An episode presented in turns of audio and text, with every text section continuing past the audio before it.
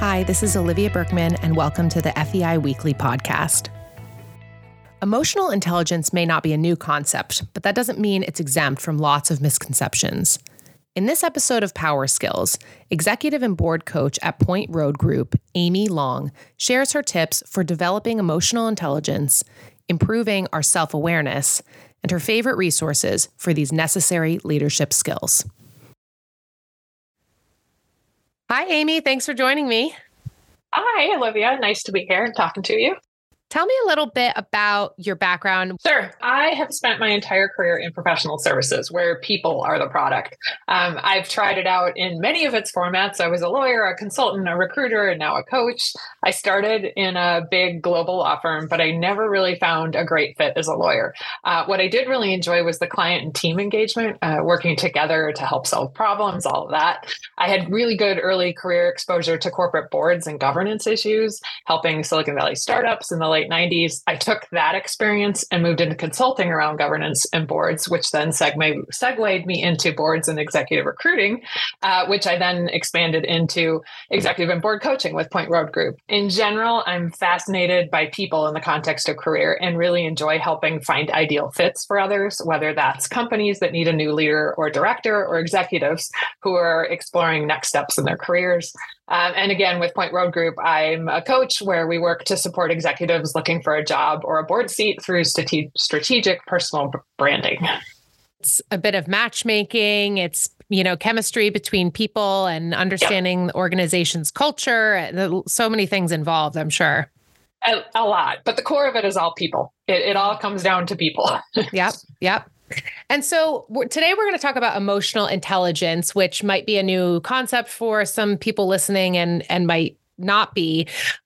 For those who don't quite understand what the concept is, can you tell us a little bit about what we mean when we say emotional intelligence? We're going to use the expression about 1 million times in this conversation, I think. Yes, we will. So what do we mean when we say emotional intelligence, kind of the history of the terminology? And for me, emotional intelligence is sort of the cornerstone and almost like a guiding light in what I do at this point. As a coach, it's frequently what executives identify as wanting to work on. And as a recruiter, it's frequently what I'm looking for in candidates for roles that I'm out to search for. So the concept in general, if you flip the words, is bringing intelligence to emotion. So what that kind of at a really high level is recognizing our feelings and those of others, managing our emotions well in our own and in our relationships with others, and then motivating ourselves. Kind of on a history level, the Daniel Goleman, I'm a huge fan. He's a psychologist and author who's well known for his work around emotional intelligence. And he coined kind of 5 key components of emotional intelligence that each have sub-competencies. So at a high level, the components are self-awareness, self-regulation, motivating yourself, empathy, and social skills broadly. So if you break those down a little bit, self-awareness, the first one, and sort of your awareness of your emotions as they happen. So understanding yourself, being aware of those emotions as they occur, both from as they occur within you and the effect they're having on others, being able to assess that, knowing your own strengths and limits, being reflective, being open to feedback, those all factor into this, as well as your own self-confidence. That all sort of buckets together as self-awareness. Self-regulation is the managing of emotions. So it's control, your own self-control, keeping that disruptive impulses and emotions in check, staying composed, being strong under pressure, thinking clearly. Your trustworthiness is part of that. Your conscientiousness is part of that. Holding yourself accountable, being on time, organized, even simple things like that. Your adaptability, your flexibility, especially when it comes to change, and sort of the innovation side of it, of being comfortable with new ideas and approaches. That's all part of your self-regulation component. As far as motivating yourself, pretty straightforward. Your achievement drive, striving to hit your goals, to improve, meet standards of excellence, your commitment to doing that, especially in the context of group, as it affects others, aligning with a group, things like that, and working to achieve goals as a group, your initiative and your optimism. So pursuing things despite setbacks and sort of operating from a place of hope rather than fear of failure. That's all part of the motivating part. Empathy, that's probably the biggest part that people think of when they think of emotional intelligence, that being aware of others' feelings, feelings and needs and concerns and having that actual understanding of something's bigger than you. But it also includes developing others, again, in like a career context, acknowledging people's strengths, mentoring, that sort of thing, having a service orientation, understanding if you have customers, their needs, their perspectives, leveraging diversity in that context as well, cultivating opportunities through different types of people, in your social awareness, just around sort of internal group politics, things like that, accurately reading a group's power relationships, all of that balance, that's part of empathy. And then the broad bucket of social skills that go into all of this, you know, your ability to be influential.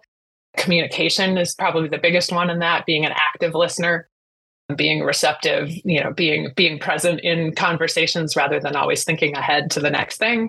Conflict management, your leadership, that comes up a lot in the context of emotional intelligence generally. Being a change catalyst, building bonds with others and strong networks, and being collaborative obviously is a component of that, and general team work and team capability. So those five concepts with all those sub competencies within them are what Daniel Goleman laid out. And I think they're a really good roadmap for what emotional intelligence is and the complexity of it. It's not a particularly one word summary kind of concept. I'm glad you said that about empathy, because that is definitely the word that has always jumped out at me when I think of emotional intelligence, but it's great to hear that full picture of what it really means. And it's funny, I have a 4-year-old son in preschool and I'm thinking about how they're already laying the groundwork for so many of the things that you mentioned. Oh, completely. And we're struggling with many of them, as I'm sure you can imagine, 4 years old. I wanted to ask you, as you were talking, I was just thinking about how the different generations in the workplace might struggle with some of these things and excel in others. Do you notice differences when you are coaching and just even interacting with leaders and early career folks? Yeah. Sure. Well, yeah, I think if I were just generalizing, I think kind of going back to your 4-year-old, kids are getting this in school now in a way that older generations didn't have it. All the sort of great social emotional learning that happens from kindergarten on in school. I mean, it's a big part of middle school, right? Of let's all get along. Let's learn to tap into, you know, your self-awareness, your social awareness, relationship skills. That schools are really emphasizing that now in a much more outward way than they used to. So students, early career people, people who are still on the, in their 20s, maybe starting out in career, have certainly had a lot more opportunity to explore that more openly while they were young through any school environment than those of us who are a little older than that and had none of that in the 70s, 80s, maybe when we were going through school. So I think there's definitely opportunity there for younger people to be much more aware, to have more vocabulary around it, to bring that to the workforce. Then it just requires the emotional intelligence of the leaders who might be a little older to be self-aware of where they're strong in this, where they're naturally have learned it over time, and it's become part of them. And those who maybe aren't and who can learn from the younger people, because as we'll get into, I'm sure, as we keep going, emotional intelligence is definitely a learned concept. It is not something you are born with and it is fixed, more like IQ might be a little bit more of that, where it's a little more fixed and there's not a lot you can do necessarily to expand it. This is a concept that in its best way, you are constantly learning it and you have every opportunity to improve it throughout your life. That's a great point. So speaking of that, tell me some other misconceptions about emotional intelligence. One being obviously that it's just about empathy. Obviously, it's much more complicated than that. Yeah. And I think it gets even more oversimplified than just being about empathy when people say it's just can be simplified to being nice. That, you know, it's emotional. If you're emotionally intelligent, you're just a nice person. I would say there's definitely emotionally intelligent people tend to be nice, but it's a vast oversimplification. I mean, just trying to, come up with a simple definition of it. You know, you have your components and your competencies and all of that. It's way more nuanced than that.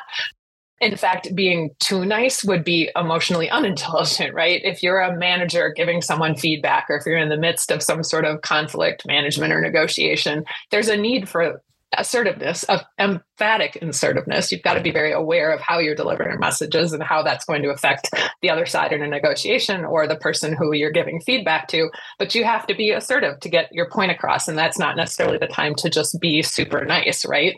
So nice is a vast oversimplification, as is that it's just about empathy.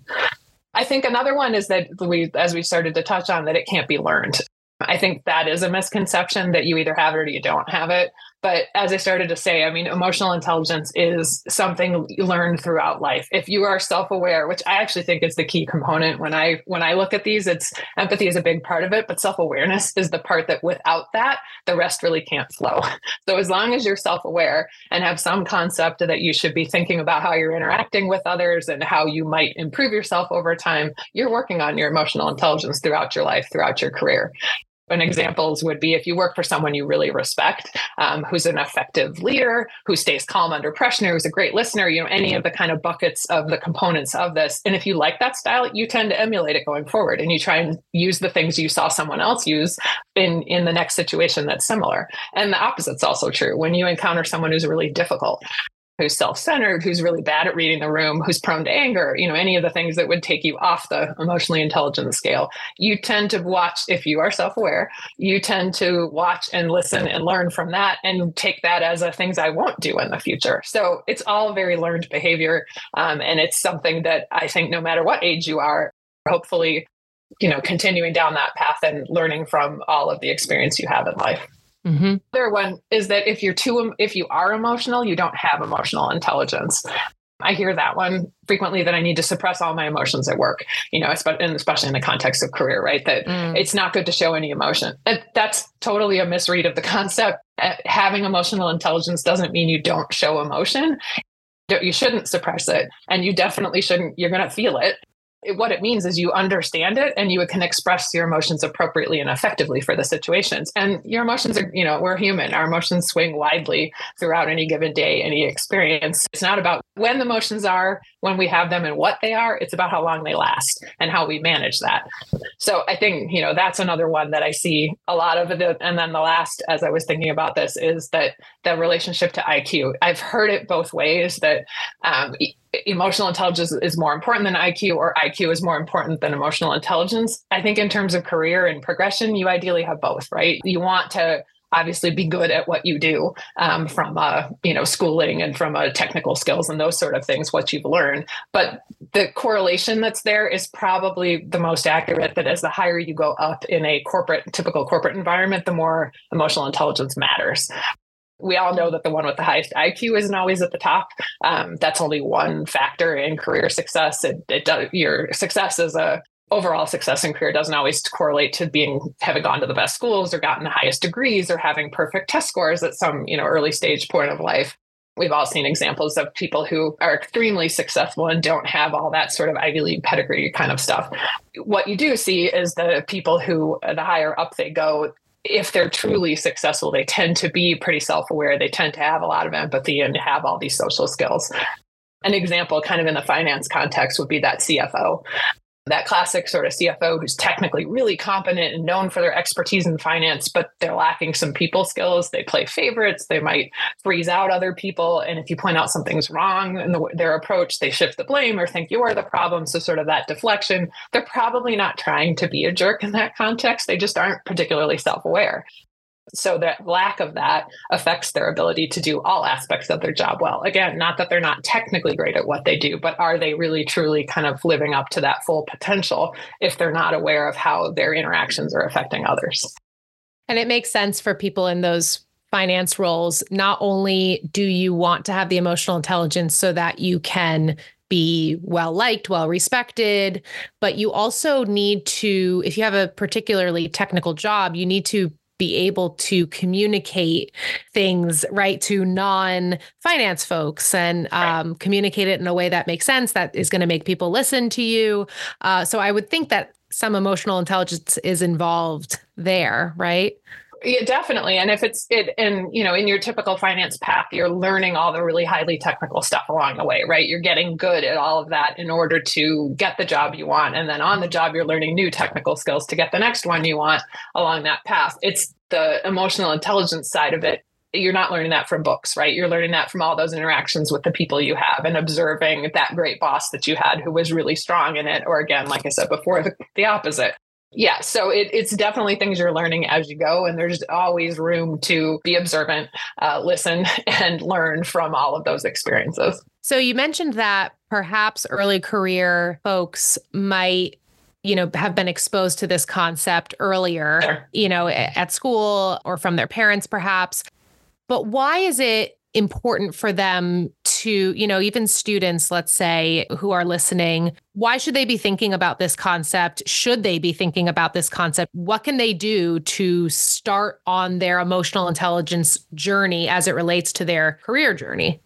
I think at a really high level, people with higher emotional intelligence tend to be happier long-term with their careers. A lot of emotional intelligence to me is about balance, right? You're not necessarily going to master every concept and all those ones I laid out at the beginning. It's finding balance with as many of them as you can, right? So if you can find that balance of being, for example, the pressure of career is going to ramp up as you go for most people. Being able to balance the pressure of career with your life outside of work, you have a higher odds of enjoying your job if you have perspective and understand how to juggle everything. So that is a component of all of this. I also think, sort of putting on my recruiter hat for a second, if equally skilled, hiring almost always favors the one with the higher emotional intelligence. The classic example there is like your engineer or someone in IT who's really smart, knows the subject area really well, has been highly trained in it, and has lots of knowledge to share, but maybe lacks some of the people skills, either whether it's they don't want to interact with others or they just aren't particularly good at it. And when you interview for a job, early career all the way through, you're being vetted on your technical skills, no question. Somebody is making sure you have all the technical competencies that are required for that job. They're also looking at you from this, whether they're saying it directly or not, from an emotionally intelligent perspective.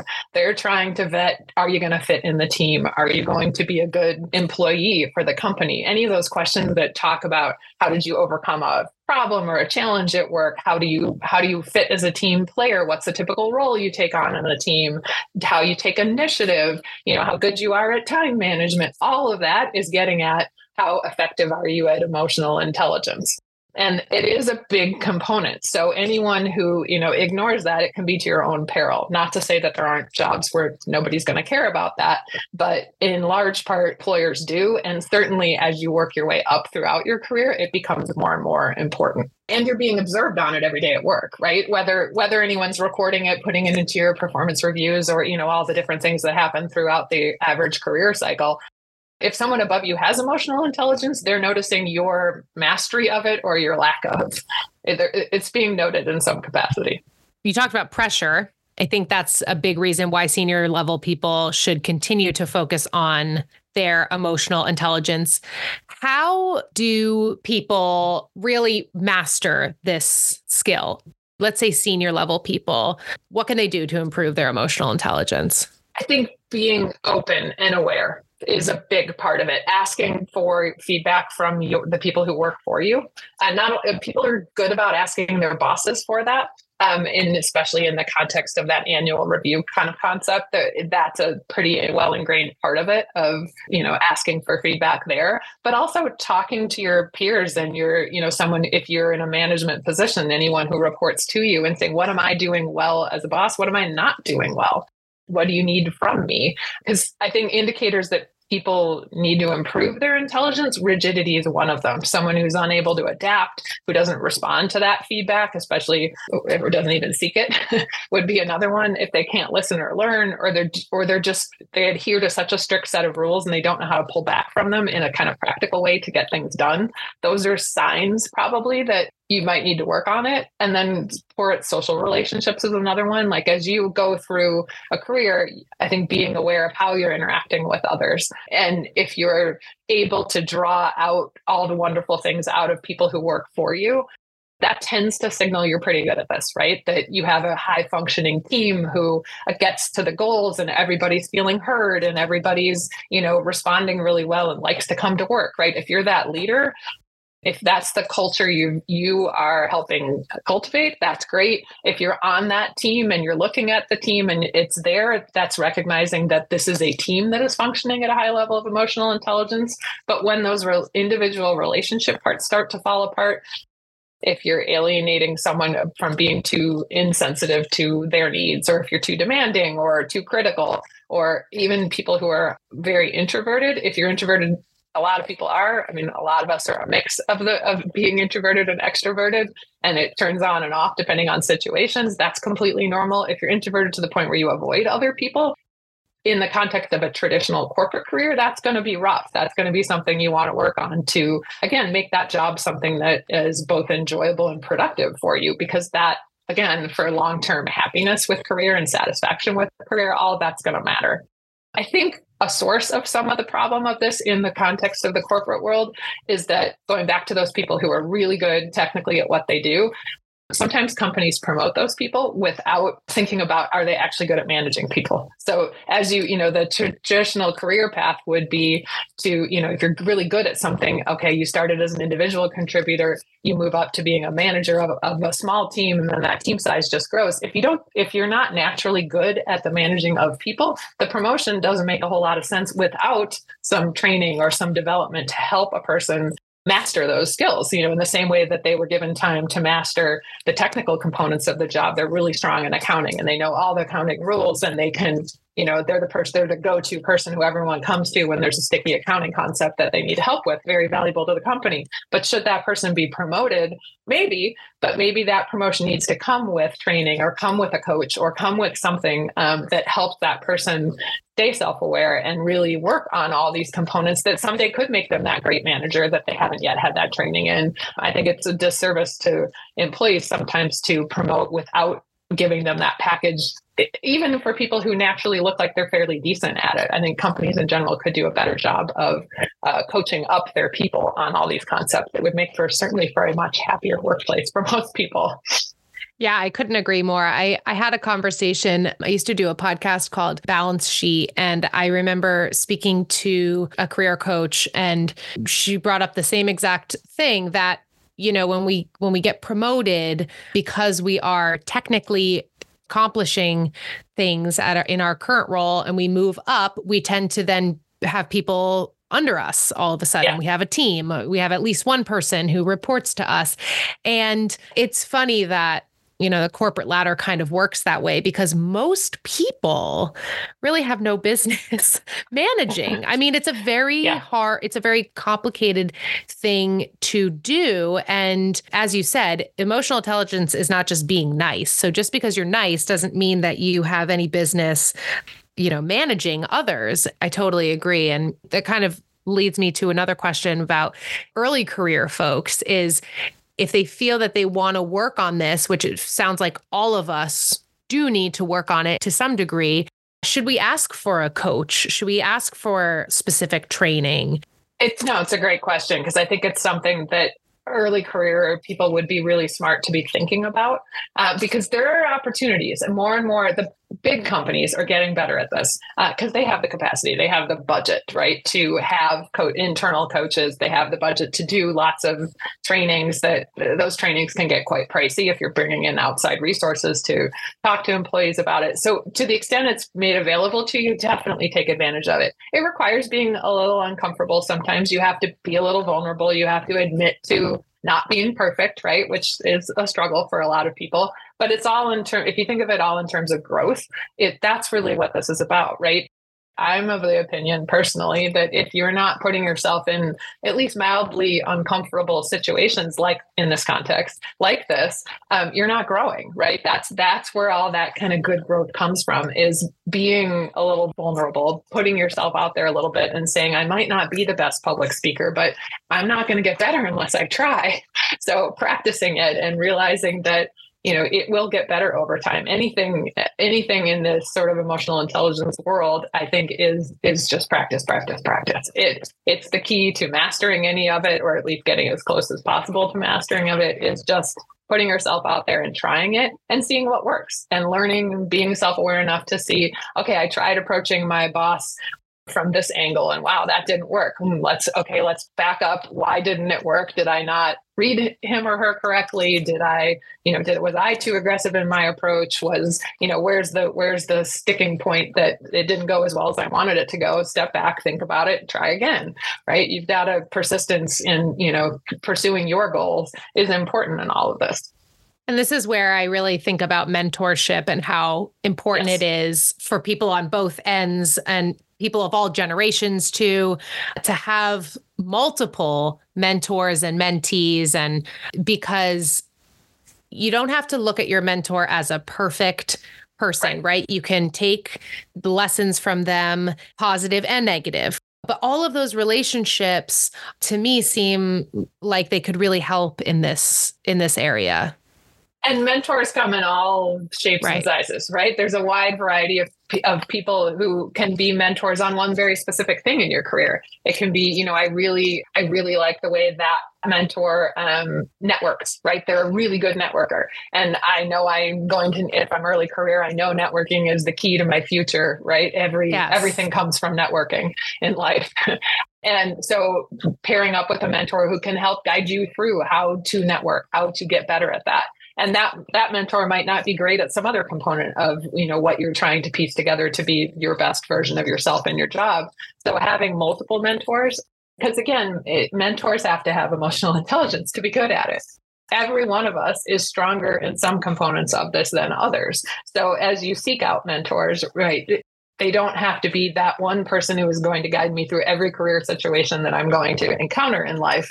It's find the ones that fit the pieces that you're looking for and, the pieces you want to work on and that you feel you need to work on. You mentioned relationships breaking down or maybe like unproductive teams. What are some of the other indicators that someone needs to improve their emotional intelligence? So like, let's say I'm somebody who thinks I have great emotional intelligence. I feel like I'm empathetic. I feel like I have good self-awareness, but perhaps I'm missing some things and I don't quite know what they are.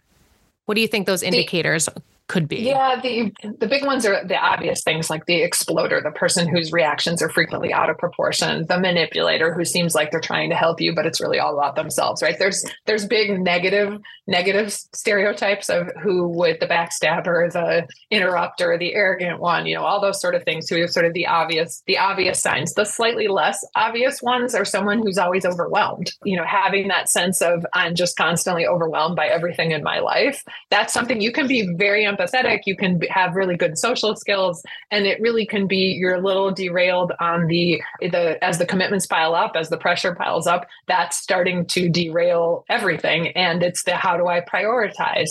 How do I make sense out of things and keep on task for the things that are the most important, and how to prioritize within all of the many things that are the pressure is driving. So sometimes it's subtle things like that. Micromanaging is another one that I think people don't always see themselves as doing, but it is a definite something that could be worked on in that sense. Typically, if you're micromanaging, you're doing it out of your own needs to stay in control, and, control is good, right? In the context of emotional intelligence, too much control can lead to being a micromanager, where you're not really thinking then what is best for the person who you are micromanaging. When you micromanage, you are taking away their opportunity to learn, their opportunity to develop, and you potentially then stray into the taking credit for others' work kind of scenario, which again would obviously be something you don't want to do. But you can slide into those things without being aware you're doing it, and it doesn't make you a bad person. It doesn't make you a bad employee necessarily. It just makes you someone who has things you could work on.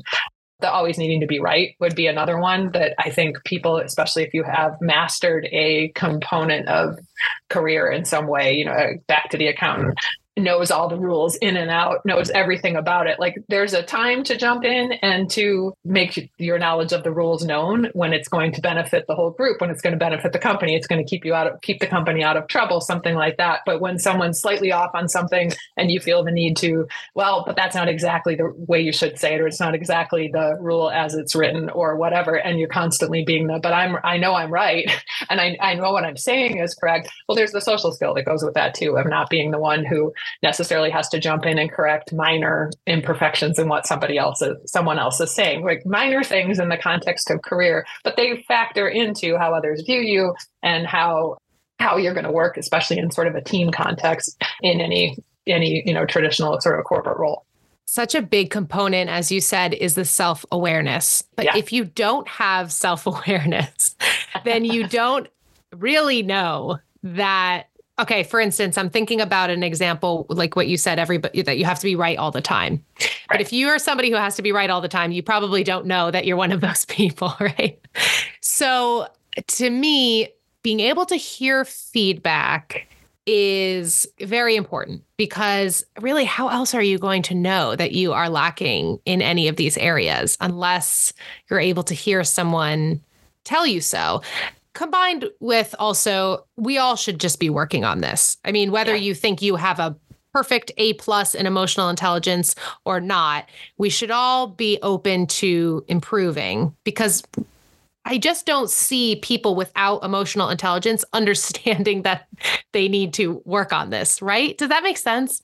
Oh, completely. And it's definitely this. That's why I think self-awareness is the key to all of it, right? Yes. You can be empathetic, but if you are trying hard to be empathetic, but aren't aware that the way you're going about doing it is actually doing more damage than more harm than good, you're stuck. And I think the annual review, and again, back in my traditional corporate world, which is what I personally understand the best in all of this. So sort of in your typical corporate structure, that annual review is that chance that if there's the big if on that, if the person who's giving you that review is even slightly decent at all of this, there's going to be feedback in there that hopefully is being delivered in a way that is kind at a minimum, right? That the nice concept comes in. They're at least nice in the way they're delivering feedback, because that's the purpose of it, is to give you some feedback on what you're doing well and maybe a few things to work on, is really hearing what that is that you're being asked to work on and not getting defensive about it and not saying, well, even if you don't really particularly like the person who's giving you the feedback, that feedback typically has come from some group, not just that person. That's just the person who's delivering the message who's with you in the room or on your Zoom or however it's being delivered. But really trying to listen hard to, what are they trying to tell me that I need to work on in this? What am I doing well? Always embrace that part. I'm not ignoring that. But on the what am I need to work on? Just hearing even a little bit of it would be the first step towards self-awareness, right? Because otherwise, companies, if they feel like you aren't listening, that's what leads to that awkward conversation someday of, we feel like you're not a great fit for us. It's us, not you. And we think you need to move on, right? That being coached out of a job while you have it, you know, if it the gentle way, or being fired in the less gentle way, you know, that's the end result for a lot of people who are not self-aware. Sadly, the other flip side of that is you see it if sales, for example, is a big component of that person's job. If they are highly gifted at the technical component of the job, sometimes the lack of emotional intelligence will be ignored if they're financially important enough to the company. That's where things get really messy in companies, because then they tend to end up in a leadership position, and they tend to have power over others that they're not wielding very well, and everybody's miserable who's below them. People have learned, the higher ups in the company have decided to value that technical expertise or that ability to sell or whatever it is over the damage they do to teams that they're part of. And that makes me think about introvert versus extrovert. So nobody should think that an introvert necessarily has better or worse emotional intelligence than an extrovert. I'm just thinking of myself. I tend to be a bit outgoing, and that does not necessarily equate to excellent social skills, right? I mean, it's, you know, I really come to learn that it's important for me to be a little bit more patient in my conversation, not interrupt. I tend to get sort of excited, and even though I'm showing up as confident in these interactions, it doesn't necessarily mean that I have those strong social skills and that I have emotional intelligence. And I could see that being a misconception, just like being an introvert. If you're more introverted, the plus side is hopefully you're kind of observational, and you have you're a good listener. So you might have actually a stronger, you know, in some ways, emotional intelligence than the extroverted person. I'm thinking out loud, but I could see a lot of characteristics getting mistaken for emotional intelligence, I think is what I'm saying. Yeah. And I think you hit on exactly what sort of the typical extrovert is perceived as versus the typical introvert. Definitely. And again, I think all of this is balance, right?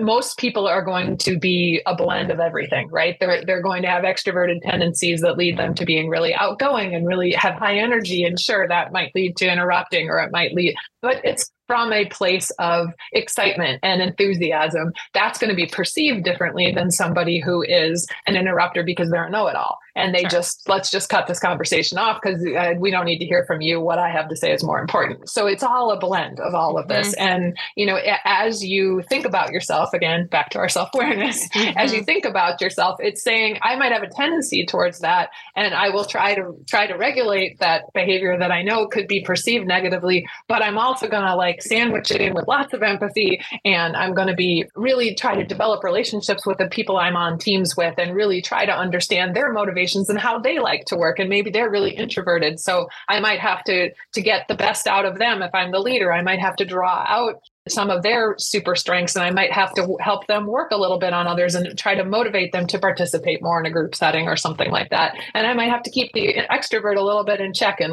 okay, let's hear from everybody in the context. So everybody's voice is heard, and that we draw out all of the best parts of everyone to find the best solution for whatever problem our team is tasked with solving or goal we're tasked with achieving, right? That's where the leader, I think, has a lot to do with how that all plays out in that context. But everybody's individual contribution to this is it's balanced within all of this. Again, we're not all going to be perfect and all, but we can all be trustworthy, right? That's something we can all work towards, that you don't have to be extroverted or introverted to be good at trustworthiness, of just having high integrity. It's something you see in a lot of job descriptions, that we're looking for people with high integrity, right?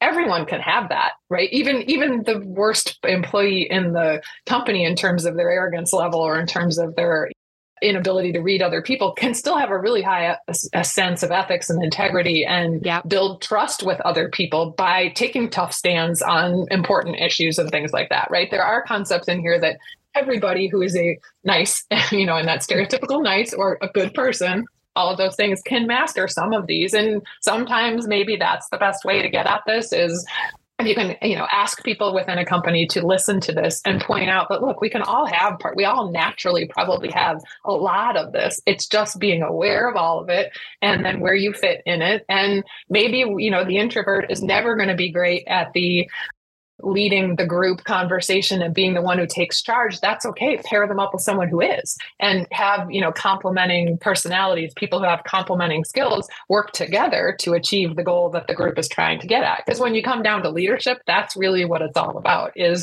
trying to lead a group towards a common goal, right? So I put a lot of this on the leaders to be the most aware, because that's then where they can bring it out of their teams, even if the company doesn't have a well-structured program for making everybody, at least giving everybody the opportunity to be aware. A good leader, even in a tiny company, can understand these concepts. You don't need a PhD to understand all this. I don't have one, certainly, and be aware of it and help others work on it. That's something every leader could do in the context of their jobs. It's so true. You're not as a coach, right? You're not trying to bring everybody's levels up to perfect across the board, but to have the self-awareness to know this is my strength and this is not my strength does feel extremely important. And then the other thing I'm thinking of as a coach is just each person is so different. And not only is each person different, but each person's team is so different. Right. And so I think that was very important what you brought up, that leaders can bring certain things out of certain people and help maybe even compensate for other people. And so it's quite complicated what you do, because you have to understand who people really are, and then also the makeup of their teams and who those people really are, right? And so there must be so much investigation in the beginning when you first start working with somebody, right? Oh, there's a big investment in getting to know people, because as a coach, certainly I have to understand to a certain degree, I have to understand how someone thinks, what they do. But in reality, as a coach, I don't need to know all of it that deeply, because as a coach, I'm just trying to draw out where you're stuck and what I can do to help you get past that sticking point, which really in a lot of cases the answer is in the person who is being coached. It's just a matter of like unpacking all of that to the point where they see what it is that has them stuck and how they're going to get past that sticking point.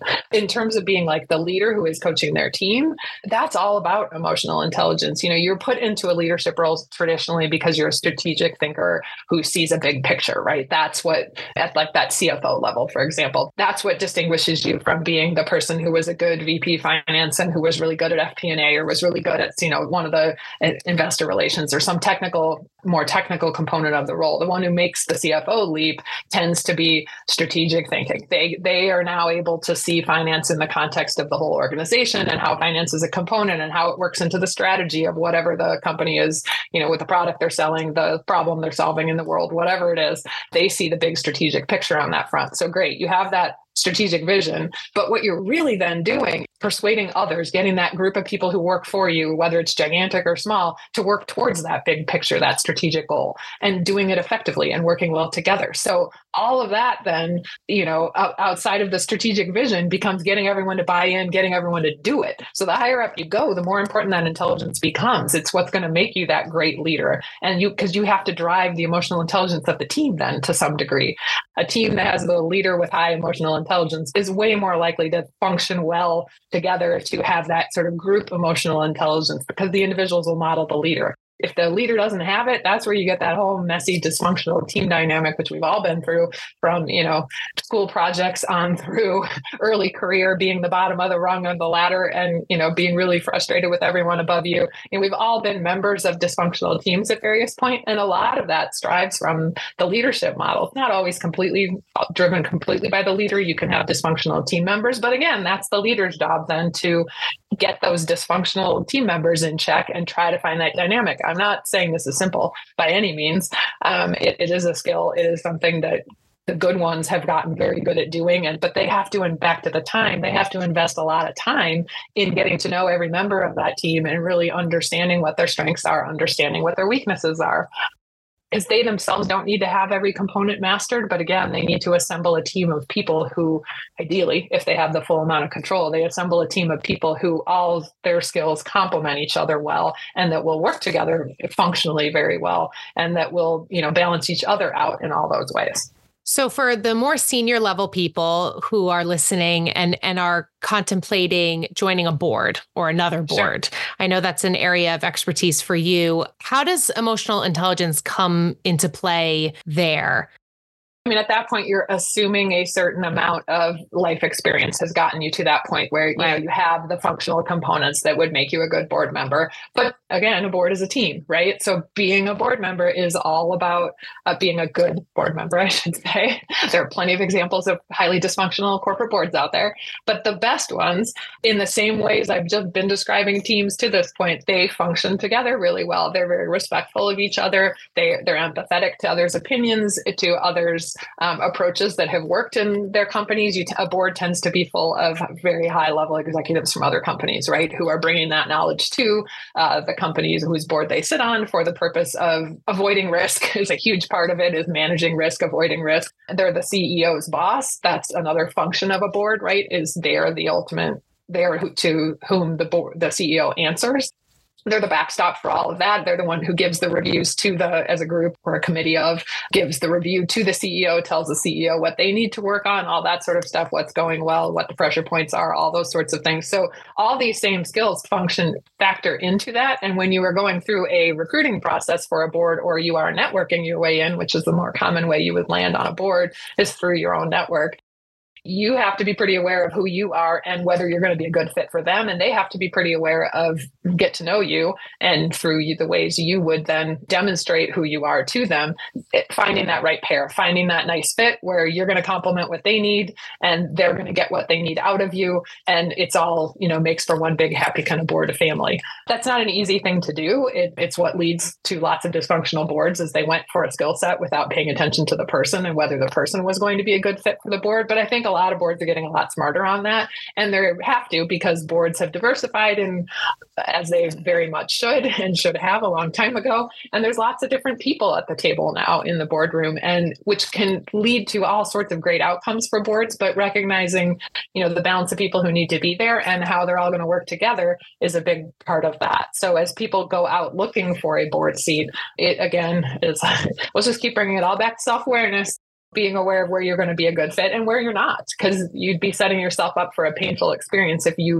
you are put on or take a position on a board where it's going to be highly dysfunctional, or you're going to be a sticking point for them. That wouldn't serve anyone well. And having the diversity of thought is so important on a board, in a team, et cetera. And yet it also, as you're saying, can mean, maybe a higher incidence of people perhaps not seeing eye to eye. And the benefits of diversity of thought, I would think, outweigh those. But completely. But it makes sense that boards and teams would need to continue to focus on this so that they can be productive and also just get along with each other. And empathy goes a long way in that, right? Right. Like just putting yourself in someone else's shoes to the best you can. Obviously, no one's perfect at this. Being willing and sensing others' feelings and perspectives, and, listening really actively. I think that gets underrated in a lot of contexts, of really being present when someone else is speaking and listening to what they're saying and understanding why they're trying to understand why they're saying it and the perspective from which they're approaching something. Really actively listening on that level would go a long way towards solving a lot of team dysfunction, of not just assuming, well, I know what they're saying, or, oh, I know better than they know, or they're wrong. All the things that would lead someone to tune out in a moment. Tuning in and really wanting to understand and just trying, it goes a long way in solving a lot of this. Because everyone's there for a reason, right? You were hired for that early career job because you're good at something, right? Or someone sees some potential in you at least, right? Yes. And they're willing to help develop you. So and when you're put on a board, the same thing. Someone thinks that all that career experience you've had over however many decades you've been in your career at this point, all that experience is really valuable to whatever they're trying to accomplish. I mean, from the beginning to the stereotypically the board is on the later end of the career, being brought into that conversation, brought into that situation because there's something there that they're excited about. So owning that, right? Understanding like that I'm wanted, I'm needed, I'm all of that, but now it's on me to make this the best situation for not just myself, but for whatever the higher goal is that you're working towards. Yes. You mentioned the Daniel Goleman book. Any other resources that you recommend to really people at any stage of their career, books or podcasts or anything like that, that can help people continue to develop their emotional intelligence? I am a big fan of the Harvard Business Review. It's both an online and a print. They still print a magazine. They cover a really wide variety of career topics that I've followed them and have subscribed to them for years. And they have podcasts. They have every format that would appeal to anybody, whichever way you like to receive information. And it's in short bursts, right? It's not the commitment of reading a full book if that's too much for your personal, time frame right now. Like they're really good at giving you nuggets that then link to other things, right? Go read this book. Go, and they're the people who author the articles tend to be experts in whatever field they're in. And emotional intelligence, you'll see brought up on the big picture there sometimes, but frequently it's the components of, right? So once you're aware of sort of what are all these components of emotional intelligence, you'll see that they HBR and other lots of places hit on one or two concepts of it all the time, right? Empathy obviously being a big one, but your achievement drive, any of these, they'll hit on all of those frequently. So you'll get it in little bursts. Another person I'm really into, I'm probably a groupie of at this point, is Adam Grant. He's an organizational psychologist and a professor. He has a podcast that's great. And he comes at EI from a slightly different angle, but he gets at many of the same topics. Emotional intelligence isn't necessarily like his thing per se. He's more about like the whole organization and the people within the organization and all that, but he's fun. I find his approach really interesting and easy to listen to in the context of podcasts. This was so fun and very informative. I had a feeling we'd say emotional intelligence a lot. And I think we ended up saying self-awareness more, but it's a battle, a battle between the two terms. And I love also that I don't want to accuse you of boiling it down, but the word trustworthiness is really standing out to me. I'm really thinking about how that trustworthiness kind of does encapsulate the concepts that we're talking about. And if someone were to describe you that way, I would think that you are doing pretty well on your emotional intelligence journey. And again, we're all on a journey. So I don't think any one of us is has a perfect score in emotional intelligence. So I would actually say if anyone thinks they have a perfect score, they're probably not as emotionally intelligent as they could be. That's a big red flag. So Aimee, thank you so much for doing this with me. I had a lot of fun. I learned a lot, and I just really appreciate your time. It was a pleasure.